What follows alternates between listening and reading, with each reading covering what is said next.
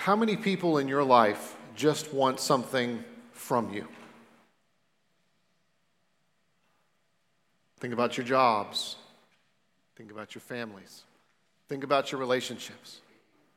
Think about how many people in our lives just want something from us. If you're willing to go a little bit deeper, think about how many times we relate to people just wanting something from them. Happens a lot, doesn't it? When we gather for worship, we are being reminded that God wants something for us, that He is committed to our good. Hear this I will make with them an everlasting covenant that I will not turn away from doing good to them, and I will put the fear of me in their hearts that they may not turn from me. I will rejoice in doing them good, and I will plant them in this land in faithfulness with all my heart and all my soul. Beloved, let's respond to a God that wants something for us and who's committed to doing good in us. I'd love to look with you this afternoon. Well, not yet, is it? I got a few minutes. This morning, excuse me, Matthew chapter 5. So if you have a copy of God's Word, please turn there. I'm going to be reading verses 13 through 16. And you might remember if you've been here, but if you're just visiting with us, uh, we are spending the summer thinking about the Sermon on the Mount, and that takes up the part in, in Matthew's Gospel, chapters 5 through 7. So we're spending this summer looking at various parts of those chapters together. And before I read this chapter this morning, what I wanted to float out there to you to think about is what's really challenging about studying the Sermon on the Mount and what's really difficult about studying the Sermon on the Mount is this. We read the Sermon on the Mount, and for whatever reason, our default mode is to read the Sermon on the Mount and hear it as marching orders. As if to say, what I'm about to read about salt and light, oh, we just do this, and then we'll be good people. Or if we do this, it's what it means. This is what a good person looks like. They act like this. And I think that oftentimes we hear the Sermon on the Mount that way. We hear it that way because we are such a results oriented people that we read these things and we just think, yep, well, I'll just go do it. This is what it means. And if I do that, then God will accept me. Or if I do that, I'll be a good person. And the danger of thinking that the Sermon on the Mount is just giving marching orders, the danger of that is it reveals how we feel superior to other people.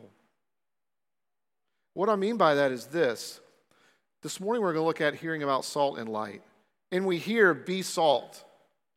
And we think to ourselves, well, stuff out there is really bad. We're pretty good in here. And because things are bad out there, we just need to go find a project and go and fix it. And I want you to remember that when you read the Sermon on the Mount, Jesus is preaching to us, He's pastoring us. He wants us to remember that we are a deeply needy people. Whatever we think, whatever we think we might do in the world around us, it's only from the reality that we need the exact same thing. And that our neediness doesn't go away, it's never eliminated. We still need life giving things too. We still need Jesus to give us life. So chew on that a little bit. It's a way to say something that I've said for the last couple weeks in a little bit different way.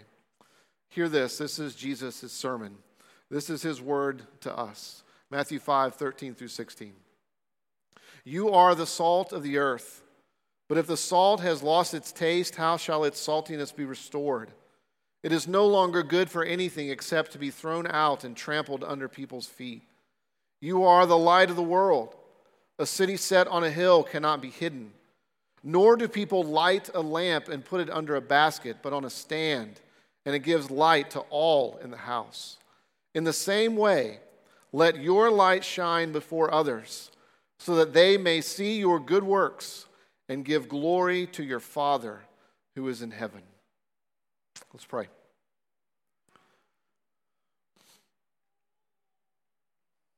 Heavenly Father, we gather here as your people. Lord Jesus, we gather here as your bride. Holy Spirit, we gather as those whom you are pouring the love of the Father into our souls. We ask that you would continue to deal with us and teach us, challenge us, rebuke us, train us, equip us, so that our whole lives might say that what you say is true. So that we might be a people who are formed and shaped by truth, and that we might learn over and over in new and deeper ways to love good news, the truth, the gospel. We pray this, Jesus, in your name. Amen. There are two questions that the Sermon on the Mount is answering for us. There are two questions that God is answering for us in the Sermon on the Mount. The first question is this What does God want for us? And the second question is What is He doing in us? What is He doing in me? The Sermon on the Mount is answering those two questions. You see, oftentimes, if you're a follower of Christ, you feel the pressure of two other questions that are very different. Those questions are these What are you going to do for God? And what do you want from God? All kinds of the most popular Christian books that you can find are basically answering those questions. What are you going to do for God? And what do you want from God? And in the Sermon on the Mount, God is presenting us and answering two very different questions. He really wants us to think about these questions as more important than the other questions that we often think are more important. The questions that are more important for us to think about through our families, through our jobs, as we sit here this morning, as we leave here and go and fulfill the callings that God has on our lives, the two questions that are way more important are what does God want for us? What is God doing in us? What is He doing through us? And the answer to those two questions is this a cruciform community. What is God doing in us? What does He want for us? He wants us to be part of a cruciform community. You might remember I answered this, explained this to you last week. A cruciform community is this. Let me give you, let me explain it to you by giving you the definition. A cruciform community is a people that God is building and shaping through the cross. God is building and shaping a community by or through the cross. That's what a cruciform community is. That's what God is doing in us. That's what He wants for us. Now, let me show it to you. Remember we talked about this last week? Let me show it to you. Let me show you what a cruciform community looks like. Let me show you what it looks like that He's forming and shaping us by or through the cross. Last week we looked at the first 12 verses of Matthew chapter 5. Remember, a cruciform community, a people that are being formed and shaped through the cross. They are people who know that they are needy. Remember verses 3, 4, and 5? That, that we are a people who are poor in spirit. We are a people who mourn. We are a people who are meek. We are needy people. But it's not only that we're needy, it's that as God forms and shapes and builds a community through the cross, what he's doing is that he's giving us a new life, which means, look at verses 7 through 10 and 12, that we are a merciful people, we are a people who are pure in heart, we are a people who are peacemakers. And it even goes to such an extent that we would be willing to die. We are willing to be persecuted for these things, for what we believe, for who God is, for what He's doing. And all of that is anchored in verse 6 that we have a righteousness that we've been given. Today, we're going to add to that.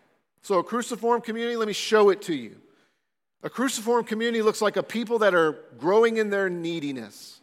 A cruciform people looks like a people that are being given new life. And where we used to not be merciful, now we're merciful. We used to not be concerned about being pure, but now we are. We used to not compare uh, or care about being peacemakers, but now we do. Even to the point where we're willing to die We're needy. We have new life. And today, in verses 13 through 16, we're looking at this that this new life we have, we're supposed to live it for the life of the world. That a cruciform community is a people who are needy, who have new life, and are living that new life for the life of the world. Let's look at salt, let's look at light, and then let's look at constant encouragement. Look at verse 13. This is what Jesus says You are the salt of the earth. But if salt has lost its taste, how shall its saltiness be restored? It is no longer good for anything except to be thrown out and trampled under people's feet. You know, salt has two functions.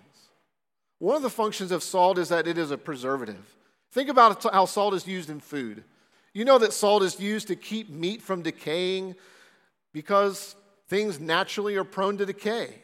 Salt is used to slow that process down. Now, this is very easy to connect with life, isn't it? Here's a fact the world that we live in, because of sin and because of rebellion against God, everything is trending toward decay. Everything is falling apart. Everything is breaking down. You know this, I know this. We feel, the older you get, the more you feel it. The more wisdom and experience you have, the more you see it. The more experience you have, the more you anticipate the falling down and breaking down of things. It is normal for us to look at the world, whether it's our jobs or just everything in general, and realize that everything is falling apart, everything is rotting. You see, a world that tries to live without God is really not going anywhere. A world that's trying to live without God, do life without God, it's not going anywhere. In any other message other than following God and what He says and who He reveals Himself to be, to be in the scriptures is just death. It's just death. And we know this. We feel it. We experience it. We see it all the time. Let me get more specific. Someone that I read recently made this observation about our country. We are more in debt, more obese, more addicted, more medicated than any other people in U.S. history. Think about that. It's not to say that being on medication is wrong. It's not to say that people shouldn't be on medication at all. There are times in my life in which I have been on medication. Perhaps you have too. The point is, we see and experience the decay all the time. There's all kinds of frivolous debt, and on and on and on and on. Because we can't fix our lives through those things. Having more money doesn't fix things. Having medication may help, and in some ways is absolutely necessary. But it doesn't ultimately fix us, does it? I can tell you, as someone who has recently had a birthday, at 44 years old, I sure would love to take one pill and that takes care of all of my problems. I can eat whatever I want, whenever I want. I can have enough sleep. I can sleep well. Wouldn't it be nice to just take one little pill and that mean that I could live the way I wanted, do whatever I wanted? That would be a dream come true in some ways, wouldn't it? And the fact that we see this all around us helps us understand. Jesus is saying, look, as, as a follower, Realize that one of the things that you do in the world in which you live is you preserve things. You are helping slow down decay, slow down the rotting, because you realize you feel it too. And the only way you know to slow that down is to connect to Jesus. And the only way to understand rotting and death is to understand what Jesus says about it and the hope that we have. Now, here's another function of salt and this may be one that you hadn't thought of before or heard of. You see, salt also has an agricultural function. And this is probably closer to what Jesus meant in the first century. Way back, the ancient Romans and the Chinese used salt as a fertilizer. As a matter of fact, if, if you were to research today, there are still countries that use salt as a fertilizer. Um, I did some research this week on the coconut, and I found that um, that the Philippines, uh, they're the second leading producers of coconuts in the world by far. And they have done all this research, the government of the Philippines have done all this research about how you can use salt as a fertilizer to further stimulate production of coconuts. See, what salt does is it gets into the soil and it helps things grow. It moisturizes. It can destroy weeds and allow others that have deeper roots than weeds get more nutrients. By the way, this also makes sense of what Jesus says in another gospel account in Luke 14 that's similar to ours here, but a little bit different. You might remember Jesus says this in another place. But what happens if salt loses its saltiness? It's not good for the soil or the manure pile. It's meant to just be thrown out. You see, salt was used to cover manure to keep it from rotting. It was used as a fertilizer itself to help the fertilizer manure continue to function the way it should. Jesus is saying that we, as followers, should be those that not only are interested in preserving, but are interested in fertilizing, are interested in being put down so that we can see things grow. It's not just that we are merely trying to keep decay from happening. It's that we ought to be stimulants for growth. It means no matter where we go, it means no matter what we're doing, that we are concerned about life, that we are concerned about growth. It means that Jesus wants us to not only have somewhat of a defensive posture toward the world in which we live, but also an offensive posture in the world in which we live at the same time. We ought to be a people that are cultivating life and helping things grow. Well, not only does Jesus tell us to be salt, but he also says to be light. Look at verse 15, 14, and 15 and 16. You are the light of the world. A city set on a hill cannot be hidden, nor do people light a lamp and put it under a basket, but on a stand, and it gives light to all in the house. In the same way, let your light shine before others so that they may see your good works and give glory to your Father who is in heaven. You remember we looked at this when we were working our way through the Gospel of John, where Jesus says he is the light of the world. Do you remember some of this? See, light is what is a source of health, it's a source of life, it's a source of warmth. Light helps dispel darkness, it even has healing properties. It contains a certain power. Remember, we thought about the fact you can have too much light? You know, you can be blinded. Other times, you can have too much. But light is absolutely essential, it's important. Do you know people like this that are just rays of light? Do you know people that just are effusive in the light and warmth that they bring? I'm not talking about a personality that's just magnetic. I'm talking about someone. Do you know someone? When you think of them, you just think of light. They're warm, they're encouraging, they're helpful, they mean something, they care about you. When I was at Dabney's um, graduation from eighth grade, end of the year award banquet, uh, it was fascinating to be there uh, because there were all kinds of awards that were given. Something that obviously, as a parent of three kids, we've done this quite a bit as our kids move from one grade to the next.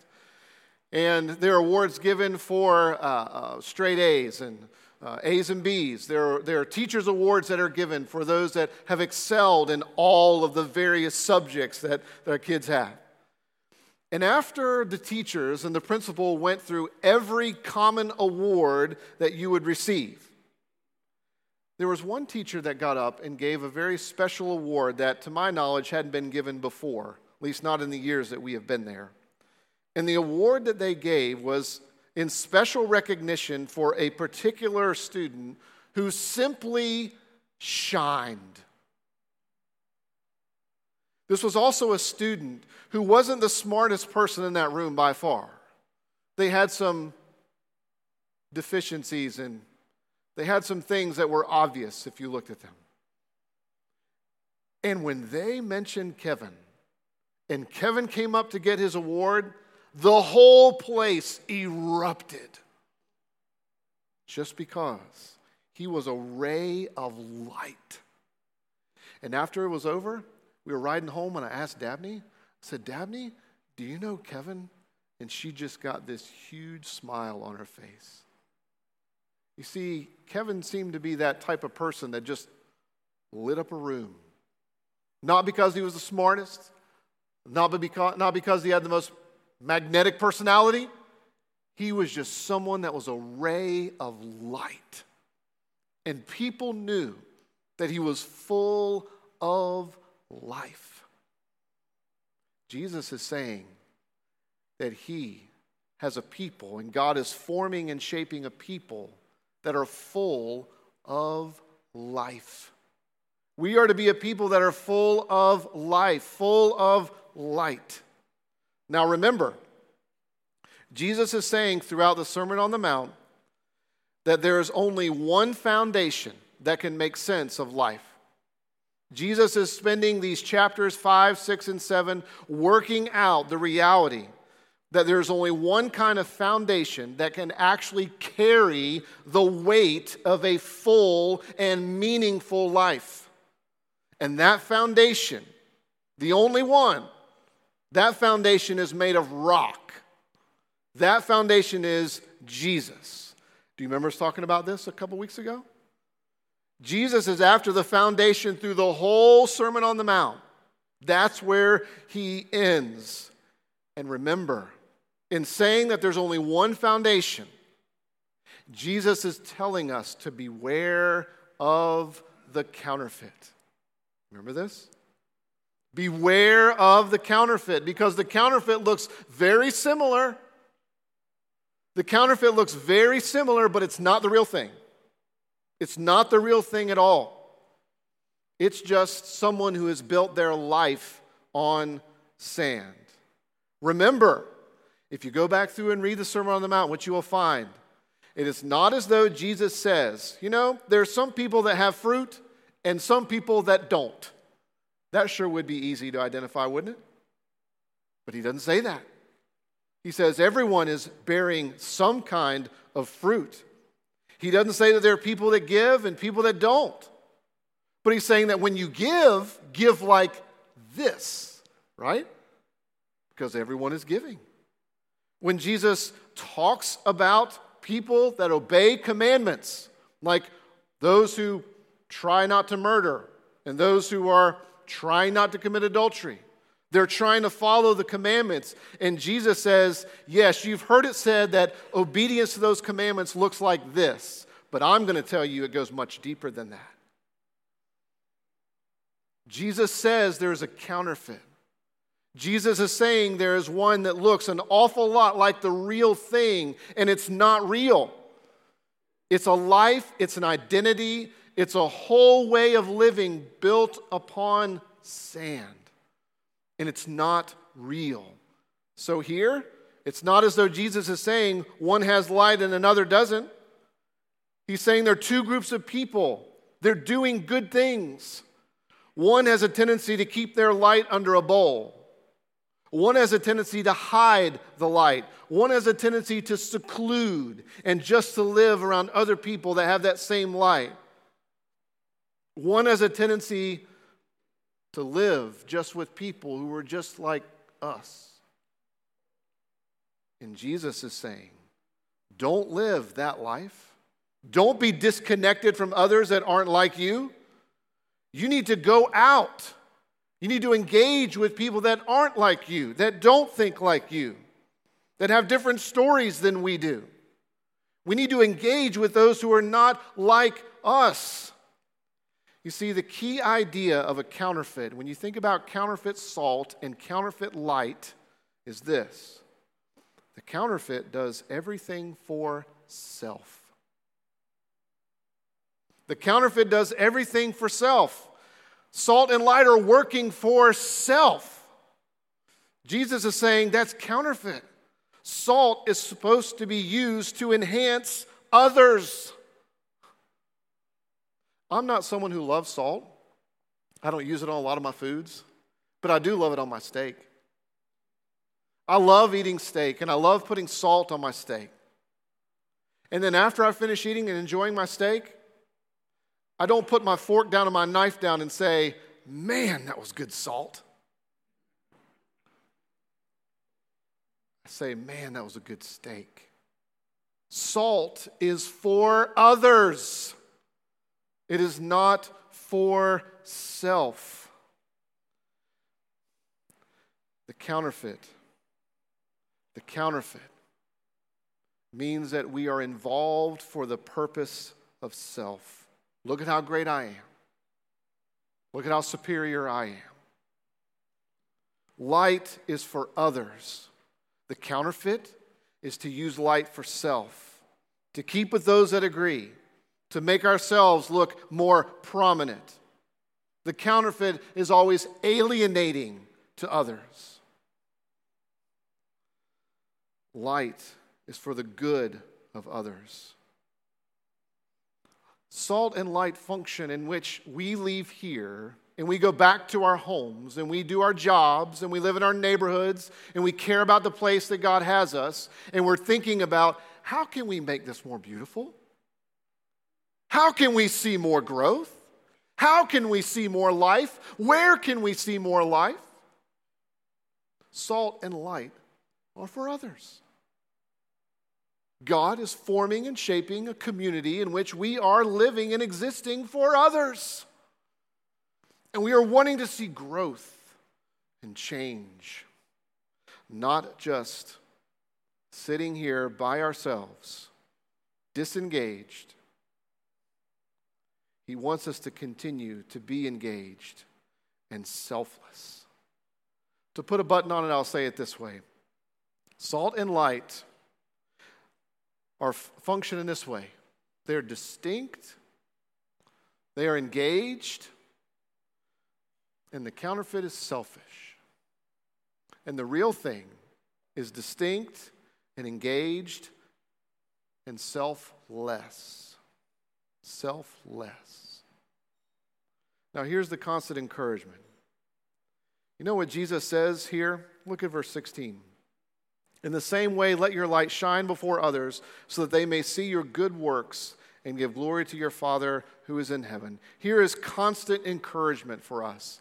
If you are here and you are following the Lord Jesus, don't let the idea of the counterfeit scare you to death.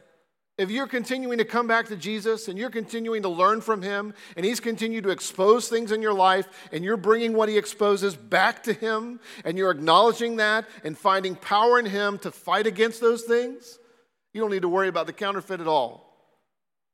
The counterfeit is for those who think, oh, I'm pretty good. I've got it together. When Jesus writes this, and he tells us so that you would do good works, what Jesus is communicating there is not works that are necessarily just right or wrong, although that's true, but he could have used a different word. He's actually communicating the idea that what we do would be beautiful. That's the word that he uses. So he's saying that your intentions matter. Your motivations for doing everything matters. It's not just do you do the right thing or do you do the wrong thing, but do you do it in such a way in which you have, in which I have, the proper motive, in which we are thinking about others and the glory of God, not self. And Jesus is encouraging us that even times when we don't do the right thing, sometimes our motives are for the glory of God, and He ends up teaching us what the right thing to do is when we've done the wrong thing. He's encouraging us and even more than that, look at what else he says. Do all these things because God is your Father. Good works, being salt and light, is because God is your Father. Jesus is saying being salt and light is entirely predicated on the fact that you have a special relationship with God before you obey. Before you can please God, you have to know Him as your Father. You have to know Him through Jesus. In other words, when we obey, it's not because we're trying to get God's approval or we're not trying to keep it. We're obeying and following because we have His approval. And knowing that He loves us as a son, as a daughter, is what fuels us to live in a way that pleases Him, in a way that's right and beautiful. And beloved, don't forget that Jesus says these words. Specifically, look at how he starts verse 13 and how he starts verse 14. You are. Jesus says that to you. Jesus says that to me. Jesus is telling us this. Every other way of looking at life out there is always trying to figure out how to become what I should be. How can I become what I want to be? Everything else motivates us from what we don't have. In your jobs, you're motivated by what you're not. You're not this, and you need to get that, right? Here is Jesus motivating his people from what we have. Here is how Jesus motivates us to live by remembering that we are connected to him already. We are living from the fullness that we have in Christ. Jesus tells us who we are because a relationship with God is presupposed, because we know that we have Him as our Father. You are this. You are this. You are salt. You are light. Maybe in your life you've heard an awful lot of things that you are not. Maybe in many different ways in your life you can work out the applications of this. People have told you that you are not enough. Maybe some people have told you and you felt in very deep ways you're not for them. Maybe people have told you numerous times in your life that you are not wanted. But have you ever thought about the reality in times in your life in which people have said what you are? When I think back in my life, here are some major things that I've thought about. At ordination, when I was ordained to the gospel ministry, I was told I am qualified. You are qualified. When I was married at my wedding, what I was told is, You are loved. At the birth of my children, I 100% was willing to say to them and one to say, You are mine. You are mine. And beloved, when Jesus says this to us, he is going much deeper. What he is saying is, when you come to the table, you are accepted and forgiven. He is saying at your baptism, you are united to me. You are washed. Your sins have been washed by God's grace. At the assurance of pardon that we heard today during the worship service, Jesus is saying, You are forgiven. As we conclude the service at the benediction and the blessing of God, God's saying, You're mine and you're blessed. When we get to look at the scriptures together and think about what God says in His Word, week after week, God is telling us, You are saved. You're redeemed through what Jesus has done. God is building a cruciform community. What it looks like is neediness, new life, and living that new life for the life of the world. Because God doesn't so much have a mission for his people as he does a people for his mission. Let's pray.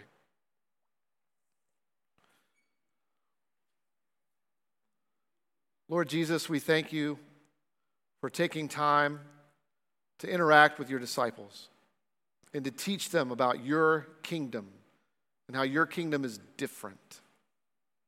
So we ask that you would help us to be formed and shaped by the cross continually so that we would continue to know our need. We would continue to live the new life that we find in you, and that we might do that for others, for the life of the world. We pray this because you are our Redeemer, our Savior, our friend. In your name, amen. But people of God, don't leave here without knowing that God's blessing is upon you. God tells you that He loves you and He cares for you in Christ, and that this week you can live for Him and not self. You can be salt and light wherever God has you because you're connected to Jesus. And He will work those things out in you and in us as we engage with the world.